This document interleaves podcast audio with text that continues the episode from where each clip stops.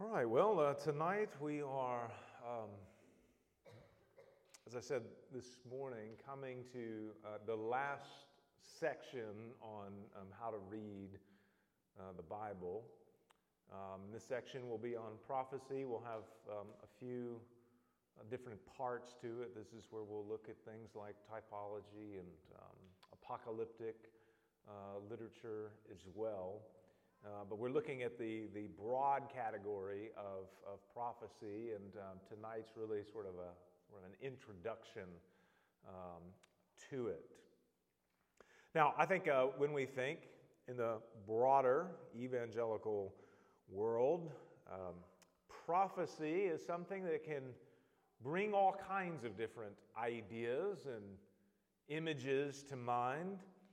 Uh, for some, it uh, could be something, it's, it's, it's a picture of, you know, just a, a doomsday preacher, right? Somebody who's a, maybe standing outside and he's got a sign that says you're all going to hell and uh, he's just, you know, preaching that, that one message and that's it, right? It's just uh, doom and gloom and, and that's it. And that's a, that's a man who's a, who's a true prophet. I think for others, it, it reminds them of um, preachers and teachers who approach various parts of Scripture. Of course, uh, the Old Testament being uh, chief here and the, the prophets being chief, but uh, it conjures up in their minds um, predictions, right? Uh, somebody who's trying to figure out the secret codes within the Bible, uh, everything that Scripture says in the Old Testament, all that the prophets say. You know, they're, they're speaking in sort of code language, and, and you need to sort of figure out what that code is. You, you need to recognize that every single thing that they speak of has to do with something that's going to happen in the, the far off future from their day and within the next five minutes from, from our you know, vantage point. And as long as you've got somebody that can decode uh, those, uh, those secret messages, then you can, you can understand how the world is working.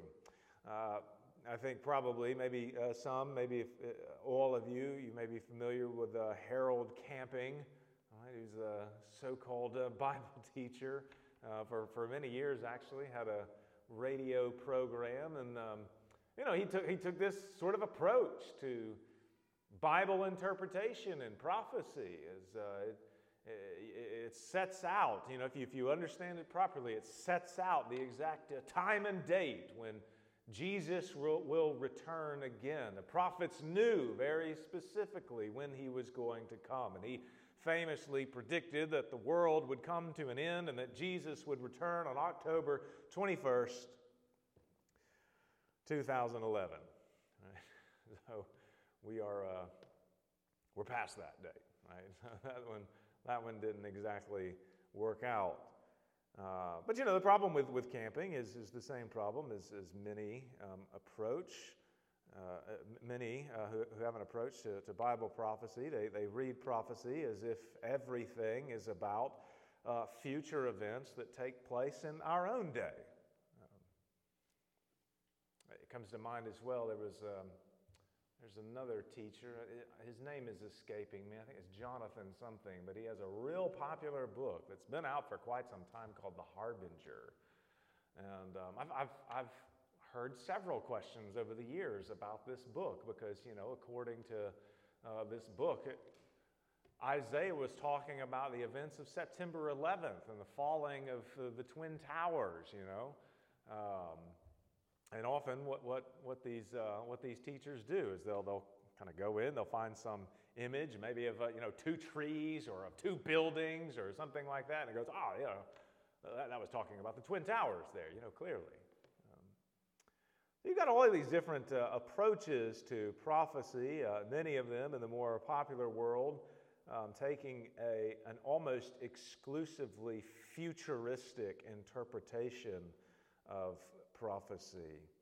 And uh, so we have, these, we have these different ideas, these different images, and, so we have to ask the question and we have to search the scriptures to see um, what prophecy actually is. Um, what, what is the ministry of the prophets actually uh, characterized by?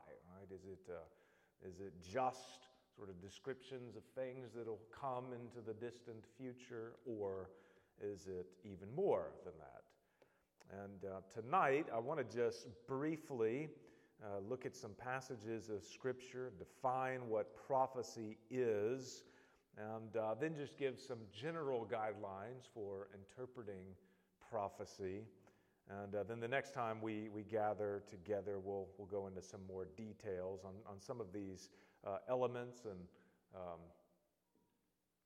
some of the language of the prophets, too, how they use patterns and types to speak about uh, events that are to come uh, in the future. So, I'm going to start, uh, first of all, by addressing the question what, what is a prophet? What is uh, a prophet? And a prophet is very simply someone who is uniquely called out and sent by God to deliver a message from God. Somebody, again, who is specifically and uniquely called out by God, given the very words of God, and they are told to proclaim those words or even to write those words down accurately. It is not, and we'll see this in a moment, the calling of the prophet is not some feeling. It's not an internal emotion where you think you may have a word from the Lord. No, it is a direct calling out from God Himself for you, the prophet, to deliver His message as He wants it delivered. Now, we can see this in several places in Scripture. I want you to turn with me, first of all, to the book of Jeremiah, chapter 1. And uh, here we can see the calling of Jeremiah as a prophet. Jeremiah chapter 1. And uh, we'll, we'll read from verses uh, 4 down to verse 10. Jeremiah chapter 1.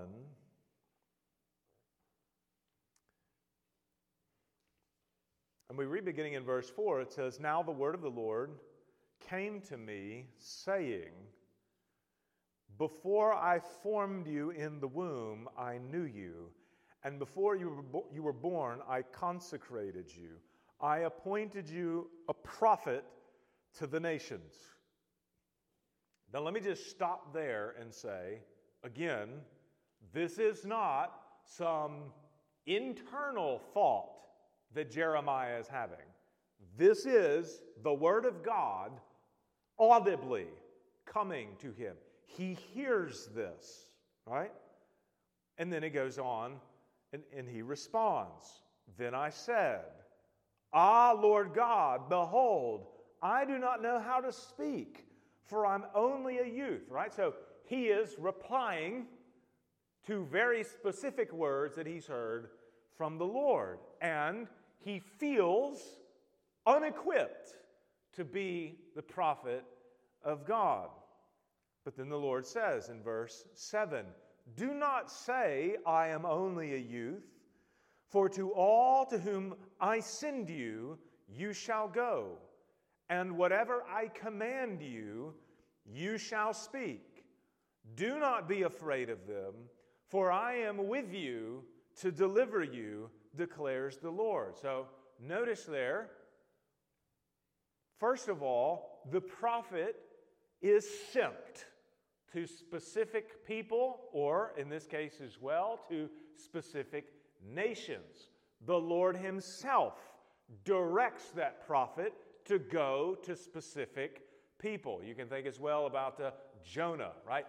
Go to Nineveh and you say what I want you to say, right? So the prophet is sent by God Himself, and whatever God gives to him to say, that exact revelation is what the prophet is to say.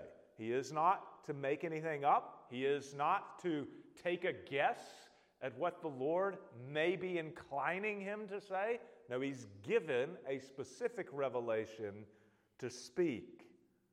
Verse 9 Then the Lord put out his hand and touched my mouth. And the Lord said to me, Behold, I have put my words in your mouth. See, I have set you this day over nations and over kingdoms, to pluck up and to break down, to destroy and to overthrow, to build and to plant.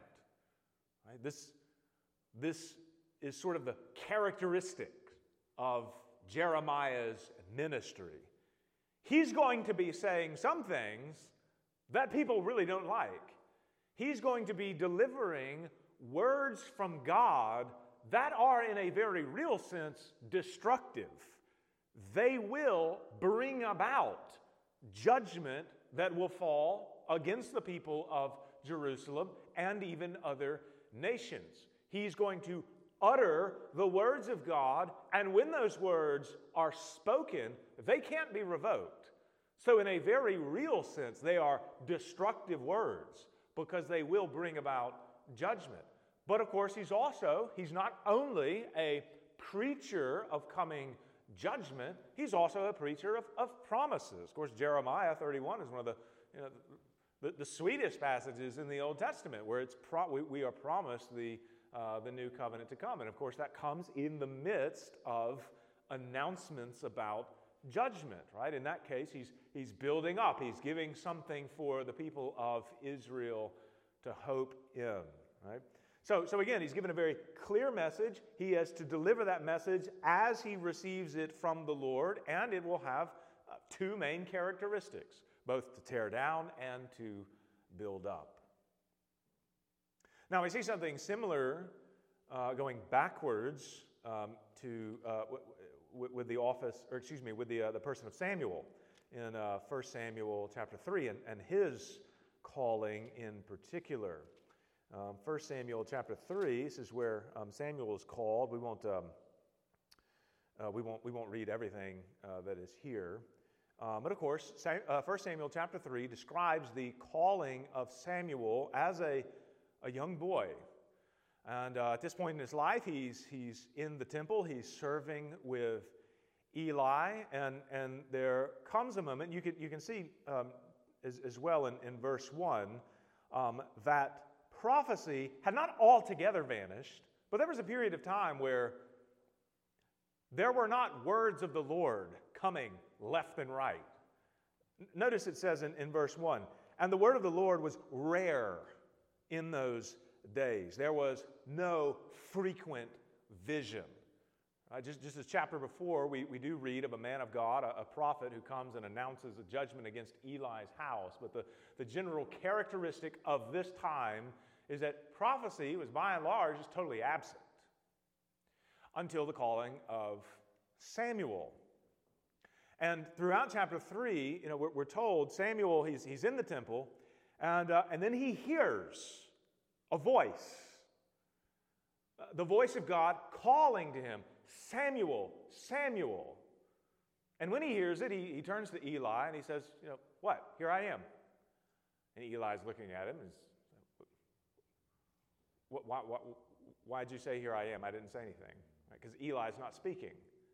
Samuel is hearing the voice of God, but there's, there's nobody around. So he's thinking, this, this is Eli. Eli tells him, Go back to sleep. I, I didn't say anything to do. You know, you're, you're hearing things. Then he hears it again Samuel, Samuel. He says, Here I am. Again, speaking to, to Eli. And again, the second occasion, Eli is like, What, what, what are you hearing? I'm not speaking to you. Again, just notice this is a real voice of God that he's hearing. Samuel tells him, in essence, he thinks, now the Lord is speaking to him. So next time, he needs to say, you know, here I am, Lord. And that's what happens. He goes back to sleep. The Lord calls him again, Samuel, Samuel. And he says, Here I am, Lord. Okay. And then the Lord gives him a message, just like Jeremiah, gives him a very specific message to deliver. And he delivers this, he is supposed to deliver this to Eli. We won't, we won't read this, this whole section, but basically, beginning from verse 11 down to about verse 14, this is the message that God gives to Samuel to deliver against Eli and his house because of Eli's sons' sins and defiling the temple and blaspheming God. One of the things you can see in verse 12, the message of God through Samuel to Eli that on that day I will fulfill against Eli all that I have spoken concerning his house from beginning to end. I'm bringing judgment against Eli's house. I'm stripping him of the priesthood, and his sons are going to die. That's the specific message. Right? Again, it's not an intuition or anything, it's a message.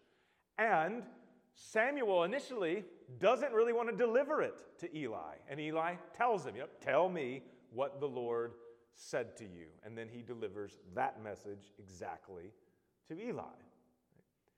So you see here, again, the Lord specifically, by the word of the Lord, calling Samuel and giving him a specific message to deliver to others. He is being sent to others. One other example, of course, uh, is Moses, going back further. Moses in Exodus 3, of course, he's at this time, um, he is, um, in a sense, exiled um, from, from Egypt. He's in, he's in Midian. He makes his way with his sheep to the mountain of Horeb, and it is there that the Lord, through the angel of the Lord, appears to him in the burning bush. And God calls Moses in the same way. He speaks from the bush and he says, Moses, Moses. And Moses responds, Here I am.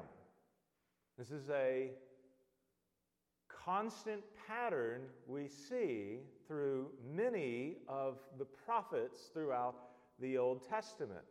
The Lord calls them by name Samuel, Samuel, Moses, Moses.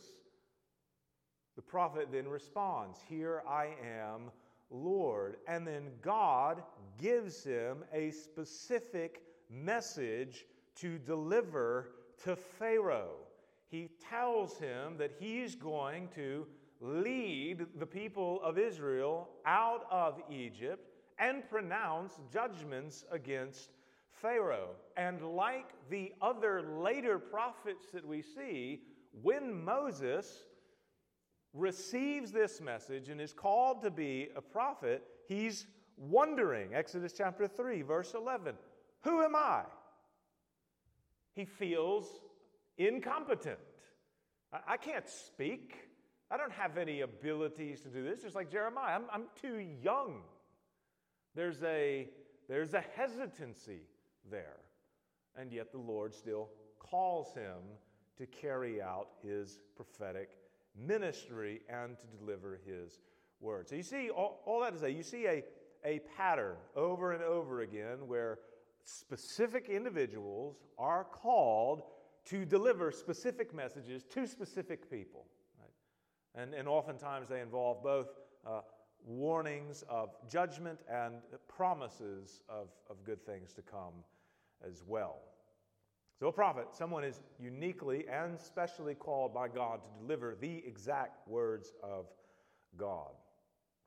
Now, the divine message that a prophet is given can be a range of things. So, one thing that it could be, uh, or that, that, could, that it could entail, is an actual foretelling of future events. This, this is an aspect of prophetic ministry to speak of specific events, things that are about to come upon God's people in the future.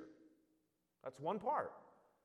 We see this all over the place, but I'll, I'll point just to one example. This is in the New Testament, in Acts chapter 11, and uh, verses 27 to 30. This is the prophecy of a coming famine that is delivered by Agabus, a New Testament prophet, and forms the basis for which Paul is going to go around to the various churches that have been planted, and he's going to, um, uh, I wouldn't say raise money, but gather, gather uh, resources to support the Jerusalem church when the famine hits.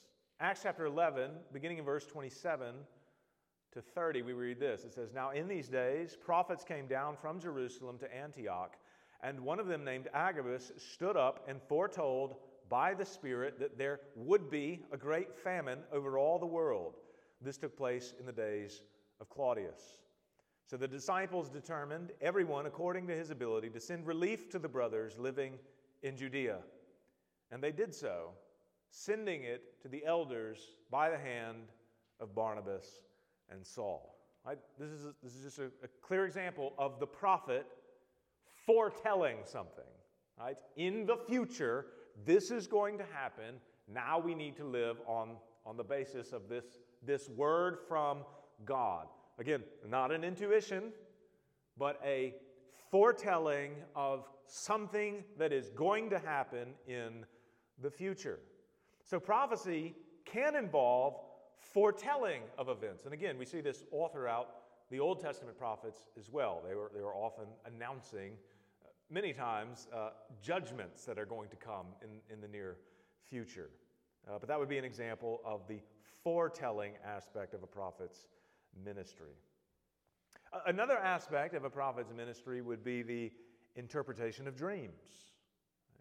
Um, we have several examples of this throughout uh, Scripture. Daniel chapter 2 is uh, one very, very well known one. Jan- uh, Daniel chapter 2, and this is, of course, um, where Daniel, uh, excuse me, Nebuchadnezzar has, uh, has been having this recurring dream, and he doesn't know what it means. And, and he, he needs wise men he thinks, to interpret this dream for him. He's, he's getting this dream of this image, this image of a man He's got like a, a golden head and silver arms and silver chest. And uh, if I remember right, the, the, the, torso was bronze, and then the, the further you get down, his feet are made of iron and clay, right? There's, there's a mixture at the bottom, and then he sees this stone that just shatters the whole thing, and, and uh, you know, it's blown away by, by the dust. And he doesn't know what this means. And he wants to know what, what this means. He keeps having this dream. So he, he sends for all of the, the wise men throughout his empire to tell him. None of them know what it, what it means. And they're all telling him nobody can know what it means. And so now Nebuchadnezzar just wants to kill all of them. Like they're, they're all worthless, you know. You are not good, you're not good for me anymore, so, so I'm going to kill you all. And uh, word eventually comes to, to Daniel. Daniel says, you know, he can interpret the dream for him, and that's, that's what happens. He comes to Nebuchadnezzar and he explains the meaning of the dream. Again, something like a Joseph. Joseph does this too in uh, the book of Genesis. And what does Daniel say? I mean, he, he explains that this, this dream that he's having is about these, these kingdoms that are going uh, to come. There are going to be kingdoms that are, that are going, going to be uh, weaker than the present Babylonian kingdom. They're going to have all sorts of splits and divisions, but he's basically recounting the, um, the rise of the Persian Empire, followed by the rise of the uh, Empire of, of Greece, followed by the rise of the Roman Empire, at which point the kingdom of God smashes them all. This is, this is the, uh, the rock, if you will, that, that comes from heaven and just smashes them all, and the kingdom of God becomes established as the king or the kingdom over all of these various kingdoms, which of course refers to Christ and the establishing of his kingdom, the building of his kingdom, the expansion of his kingdom, and its sovereignty over all others. But this is just to say, this is one of the things that you see prophets doing as well. They, They will interpret dreams and give their prophetic meaning. However, their message is not always about telling things that are going to come in the future. The message may also simply be a call to repent with no predictive element at all. Now, we're going to look at this uh, some more probably in the, the week after next, but the prophets also served as, as what we might call covenant enforcers. They are those who are preaching the law and who are warning God's covenant people that if you don't stop breaking the law, the curses of the covenant are going to come upon you and, and destroy you. And of course, they do this in a variety of ways, using a variety of different images, but, but that's one of the things that they're doing is they're bringing people back to the Mosaic covenant, calling them to submit themselves to it and warning them that if they don't, they will perish under it. You can see just one example of this from Isaiah chapter 1. Isaiah chapter 1, and uh, we'll look briefly at uh, verses 2 to 4. Isaiah chapter 1, verses 2 to 4 says, Hear, hear, O heavens, and give ear, O earth, for the Lord has spoken. Children have I reared and brought up, but they have rebelled against me. The ox knows its owner, and the donkey its master's crib, but Israel does not know. My people do not understand. Ah, sinful nation, a people laden with iniquity, offspring of evildoers children who deal corruptly. They have forsaken the Lord. They have despised the Holy One of Israel. They are utterly estranged. Now you can see here, there's no, there's no predictive element here. He is not speaking about anything that is to come into the future. He is speaking about the present state of Israel. And their present state is that they've forsaken their covenant God.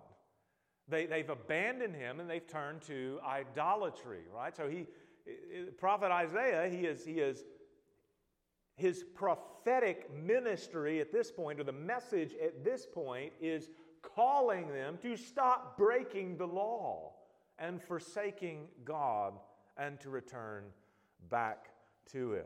Right? So, so that's, a, that's another element to the ministry of the prophets is that they were preachers of the Mosaic covenant, calling people to repentance, calling people to bring themselves under the law, and promising blessings to come if they do and curses if they don't.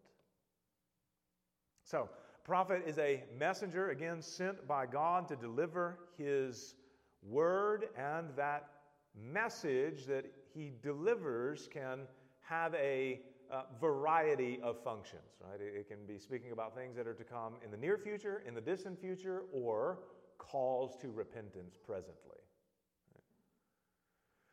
Now, just uh, briefly, some guidelines for interpreting prophecy. I'm going to give you. I'm going to go through these uh, fairly quickly for the sake of time, and, uh, and we'll revisit these in, in the coming weeks as well. So, some guidelines for interpreting prophecy. One, this is a fairly obviously one, uh, obvious one.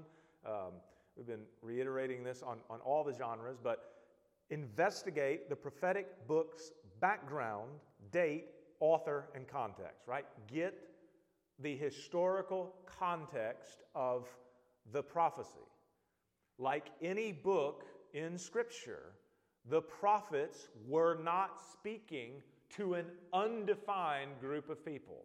Right? They're not just putting words in the air and hoping that somebody in 2,000 years is going to you know, grab onto it and go, oh, yeah, that's, that's us right now. Right? They are speaking to specific people at a specific time. This helps us to understand the various situations that are being addressed. Uh, so, for example, um, if you're reading in the book of Isaiah, you're reading through Isaiah 36 to 39, there's a prophecy that is there given to uh, the king Hezekiah.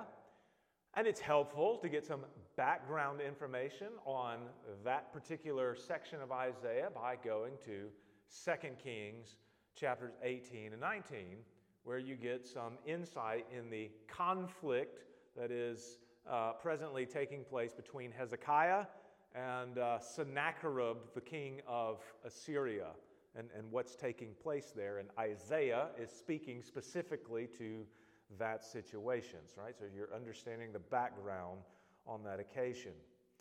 Uh, prophets are, uh, as I said, speaking to real people at real times about real events in their days. Now, having said that, they also deliver warnings and promises about events to take place in the future that have abiding relevance for the people in the present. Right? So, again, just because they are speaking to specific people at specific times doesn't mean that every future prophet, uh, prophecy that they deliver has no relevance for the present people uh, at all. Uh, for example, Jeremiah 31, God promises the new covenant through Jeremiah to a people who are presently being exiled, who are presently coming under the judgments of God. That promise will not be fulfilled for another 580 some odd years, right? It has no immediate fulfillment for the people in that present day. But it is given to them at that time so that in the midst of the judgments they are coming under, they can still trust in and hope in the Lord. He is not utterly abandoning them. Right? So it, it, is, it is given to them to, to probably in, in many cases, to actually give faith or to encourage faith to exist in the first place and to strengthen the faith of those uh, who do believe in the Lord. Uh, the New Testament, of course, does this as well. Uh, Paul, for example, uh, you'll know, encourages the Thessalonians in 1 Thessalonians 4 about the coming of the Lord and the resurrection of the dead and what will take place at that time of the resurrection. And this is a promise that is given to the Thessalonians that, of course, they were still waiting for and we are still waiting for, but it is intended to encourage us all the more to trust in Him now. Just because we die now, not having seen the return of the Lord, does not mean we will miss out on the resurrection. God will keep his promises. Now, just to, to get some background information about some of these prophets, of course, just some, some helpful tools. Good study Bibles are always helpful, right? They give you a little, little information about the historical context, some of the things that are going on in the world nationally at that time. Um, introductions to the Old Testament. Um, if I could commend one, Bruce Waltke's Introduction to the Old Testament, it's probably one of the best ones. Uh, but that can give you uh, really helpful information for uh, understanding some of the situations um, that the prophets are addressing.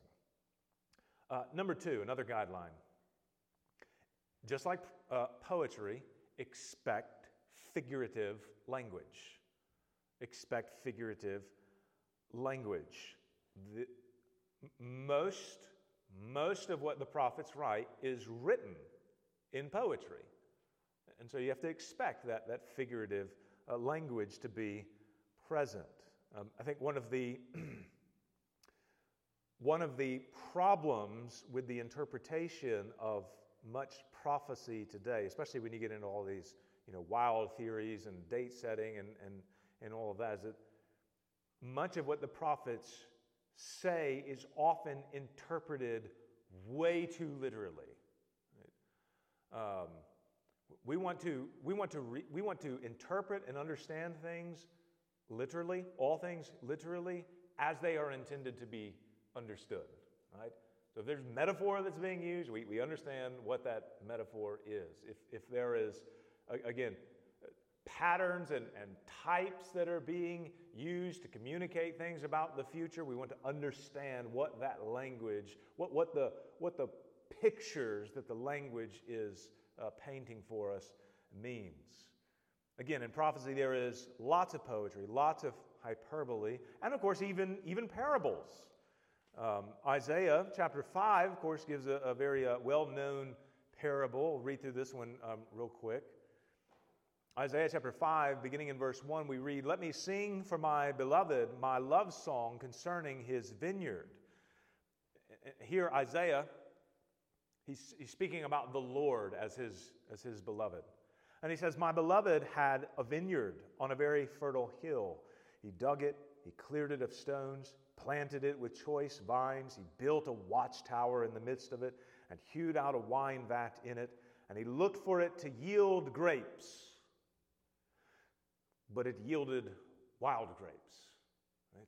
So, so God has planted this beautiful vineyard, and He wants it to produce this wonderful fruit. And what happens? It, it yields wild grapes.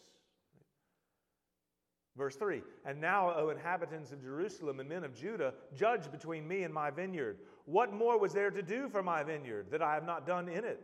When I looked for it to yield grapes, why did it yield wild grapes? Now I will tell you what I will do to my vineyard. I will remove its hedge, and it shall be devoured. I will break down its wall, and it shall be trampled down. I will make it a waste. It shall not be pruned or hoed, and briars and thorns shall grow up. I will also command the clouds that they rain no rain upon it. This is clearly not something that's literal. God didn't come down and make a huge vineyard and he's, he's looking around and go, Where are all the grapes? It is a parable about the nation of Israel. And of course, Isaiah goes on to explain that very clearly. But even if we didn't have verse 7, like we should know what's being described there. God made his people to be a righteous, godly, fruitful people, and they produced thorns and thistles. So, what's he going to do? He's going to destroy it. It's a prophecy about judgment. They're going to come under judgment, they're going to be exiled from the land. So, you have, like, you have these things all over uh, the prophets where again, the, the, the, lang- the form of the language is not to be interpreted literally, but uh, again, as, as metaphor, as hyperbole, as, as parables. And usually the, the context can, can give you a pretty good indication of that. Uh, number three, another guideline it's good to distinguish between what we might call conditional and unconditional prophecy. Some prophecy, some prophetic messages are given as unconditional promises. Um, obvious example of this Genesis chapter 12, verses 1 to 3. Abraham is called by God. God promises him specifically that he's going to have offspring. He's going to multiply. He's going to have a land. All the nations are going to be blessed in him. That, that, that's a prophecy that, that Abraham, try as he may, is not going to thwart in any way. Uh, even if his faith fails him, the promise of God will prevail. So you, you remember, right, the story of um, uh, Hagar and, and, and Ishmael. This is, this is basically Abraham trying to fulfill God's promises in his, in his own devices because he just can't see at this time how these things are going to be since Sarah, his wife, is barren. Regardless of Abraham's poor choices and lack of faith in that occasion, God is going to keep his promise. That's an unconditional promise. However, on the other hand, some prophecy is, and, and especially, especially judgments, um, may be considered conditional. So, for example, consider the ministry of, of Jonah. The message that he's given is to go to Nineveh and to proclaim to them in uh, 40 days Nineveh shall be overthrown.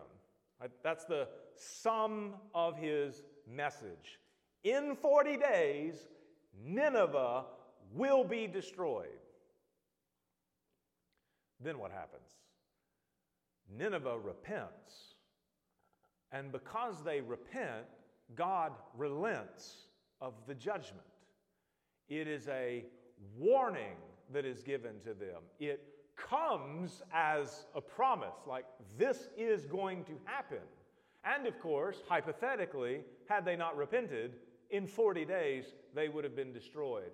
But the intention of the prophetic warning is to cause them to repent. And even Jonah knows that as he's delivering it. That's why he doesn't want to go, right? He just wants judgment to come to him. He delivers the message, it comes as a conditional warning. They respond properly in repentance, and God relents of the disaster. So you do have um, prophetic messages that are given, uh, sometimes that are conditional and sometimes that are unconditional. The, uh, the basic condition that is given for conditional prophecy is found, described for us in Jeremiah 18 and uh, verses 7 uh, to 10.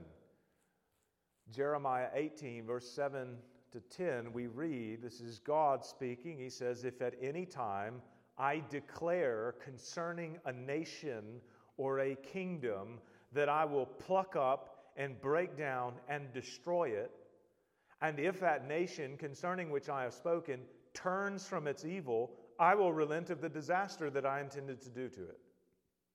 And if at any time I declare concerning a nation or a kingdom that I will build and plant it, and if it does evil in my sight, not listening to my voice, then I will relent of the good that I had intended to do to it.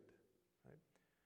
So, you know, if you, if you receive what he's saying to, to the people there is if you receive a, a word from God, either a warning or a promise, and you don't heed it, the opposite's going to happen. Right? If, if, um, if, if, you, uh, if you heed the warning, God will relent of his disaster. But if you presume on his promises and you just say, oh, the Lord said he's going to promise good to us, he's going to deliver us from our enemies, let us go sin now. Well, then he's going to bring judgment. That's the basic idea here expressed in Jeremiah of the conditional nature of prophecy based upon how the people respond to it. Now, sometimes the terrifying pronouncements of God's judgments are meant to awaken his people from their sleep and lead them to repentance. And I think as well, there's a, there's a good lesson here, even for the modern church. Um, I think probably too often we concern ourselves with how a message might be received by human ears rather than whether or not it is accurate, faithful, and honoring to God. There have been several points, of course, in the church's history when real, genuine reformation and spiritual renewals have taken place. And one of the things that has been common in all of these times is a trembling convictional and faithful preaching of the wrath of God. Nobody wants to hear that. Nobody wants to hear that you've displeased God and you stand currently under His judgment. You go back and you look historically at these these times in the church's history that have been marked by genuine revival, genuine works of God, genuine repentance among the churches and Reformation, they are preaching the whole counsel of God with conviction, with passion. You can think, for example, of uh, Jonathan Edwards, uh, probably most famous sermon, Sinners in the Hands of an Angry God. I mean, that, that caused a reformation of sorts to take place in his church. You can think in Acts chapter 2, verse 37, on the day of Pentecost, after Peter has just preached to the Jewish people that they've crucified their Messiah. They are cut to the heart. Right? And you see the people repenting at that moment. Now, one of my favorite um, pastors who, who, who is uh, long since dead, Ichabod Spencer, in his uh, pastor's sketches, he, he talks about all of these different occasions where he would be um, ministering and, and counseling certain people who were um, either in unbelief or who were dealing with some sin. And there's one occasion in, in, in the book where he talks about this, this young woman. He, he's, he's preaching somewhere. She comes to him and she tells him that she's, she's been under conviction for so long. You know, the, the Holy Spirit has just brought conviction to her and she, she has understood like she is so full of sin. And he asked her, you know, well, haven't, haven't you trusted in the Lord? And she's like, no, no, I'm just, I'm too wicked. I can't. And he tells her something to the effect, this is not a direct quote, but, but he, he tells her, well, then for three weeks you've been resisting the Holy Spirit. For three weeks. She, she'd been having this conviction. For three weeks, then you've been resisting the Holy Spirit. Now, I know you know, in, in our day, if somebody comes and, and they're like, I'm, I am dealing with conviction of sin right now, you know, the, the, the first thing that, that a lot of people would want to do immediately is just to assuage the conscience. They go, well, you know, Jesus died for you, he saved you from your sins, you know, trust in him and you're good. Well, that's not what Spencer did. He, he pressed the reality of conviction even deeper upon her conscience. That was one of the things that marked his ministry is he wanted to see, as best as he could, to, to see how the Spirit was working within a person's heart and not to work against it, but to impress it all the more. And so he says to her, for, you know, for three weeks, you know, she, she's been dealing with this conviction. He says, for three weeks, you've been resisting the Holy Spirit. He, he's, he's not just trying to be nice, he's trying to bring the truth of the Word of God to bear on her conscience. Now, after he says that, he goes away. And later, it was about you know, a month or so later, he's coming back through the town where, where she was, and he finds out you know, she, she has, she's repented. She, she has become a, a believer genuinely. And and she tells him that when he said that to her, she, she said, I thought you were the meanest man that I had ever met. And then she went home, and you know, kind of like this, this morning, right? She, she pondered in her heart. and she thought more, and she realized that what he said was right. It was as if she was just swimming in her conviction and reasoning that this was a, a, a, mark of the work of God and, and, and she couldn't get past it. Right? This, this, this work was sufficient enough. It was almost like um,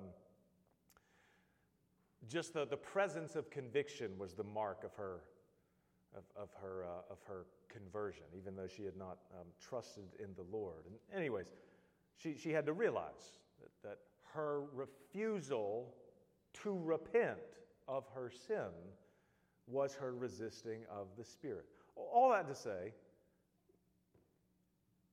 when you have had these times in the past where works of reformation have taken place, you have had preachers who will preach the whole counsel of God, whether or not it offends people,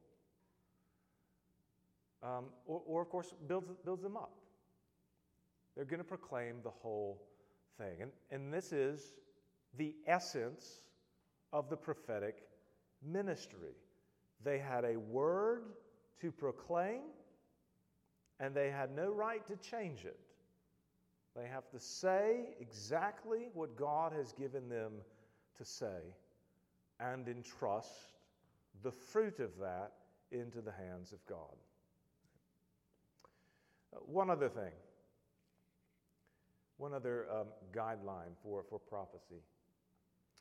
determine as best you can whether the prophetic predictions that you find in the Old Testament in particular are fulfilled or unfulfilled. Now, here, this is where the, the New Testament especially becomes uh, very important because it often tells us how many of these prophecies have been fulfilled or, or what prophecies still uh, await to be fulfilled.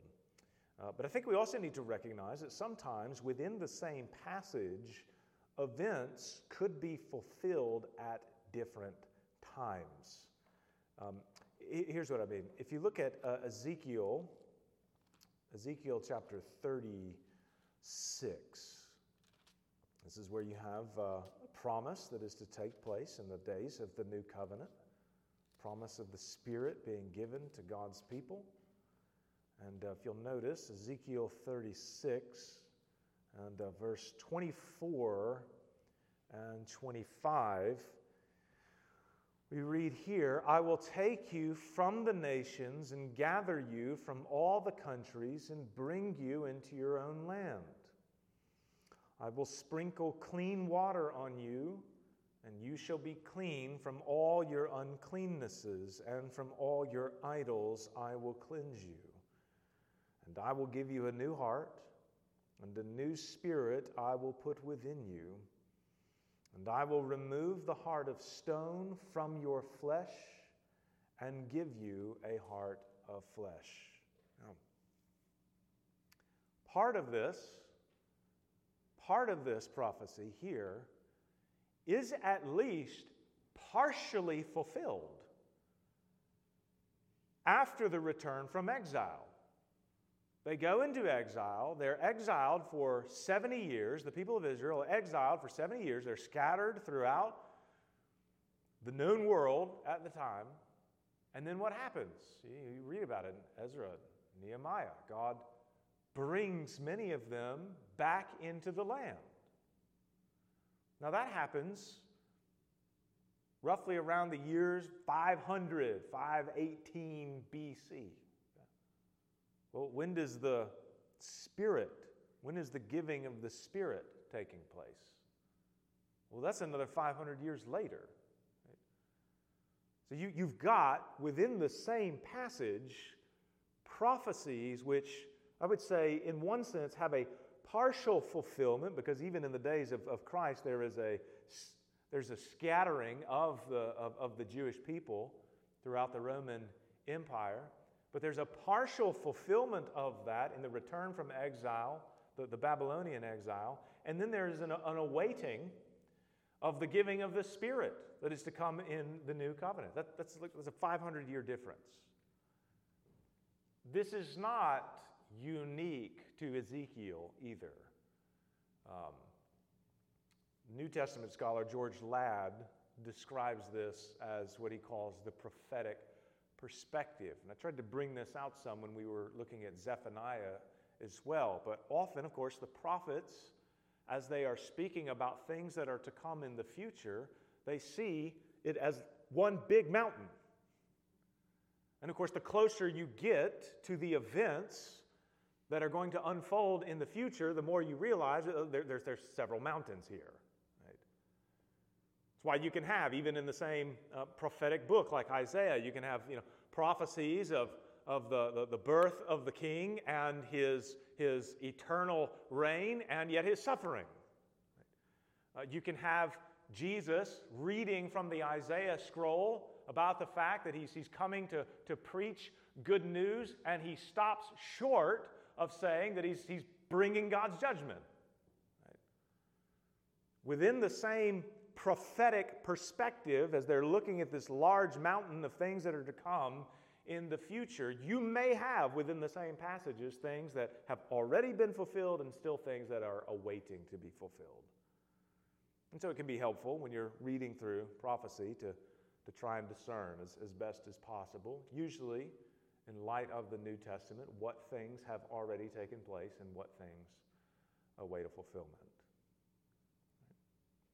So I'm going to stop there. Those are just a, a, few guidelines for interpreting prophecy, and then we'll, like I said, we'll, we'll dive into some more of these uh, specifics uh, in the coming weeks. Let me uh, close this with a word of prayer.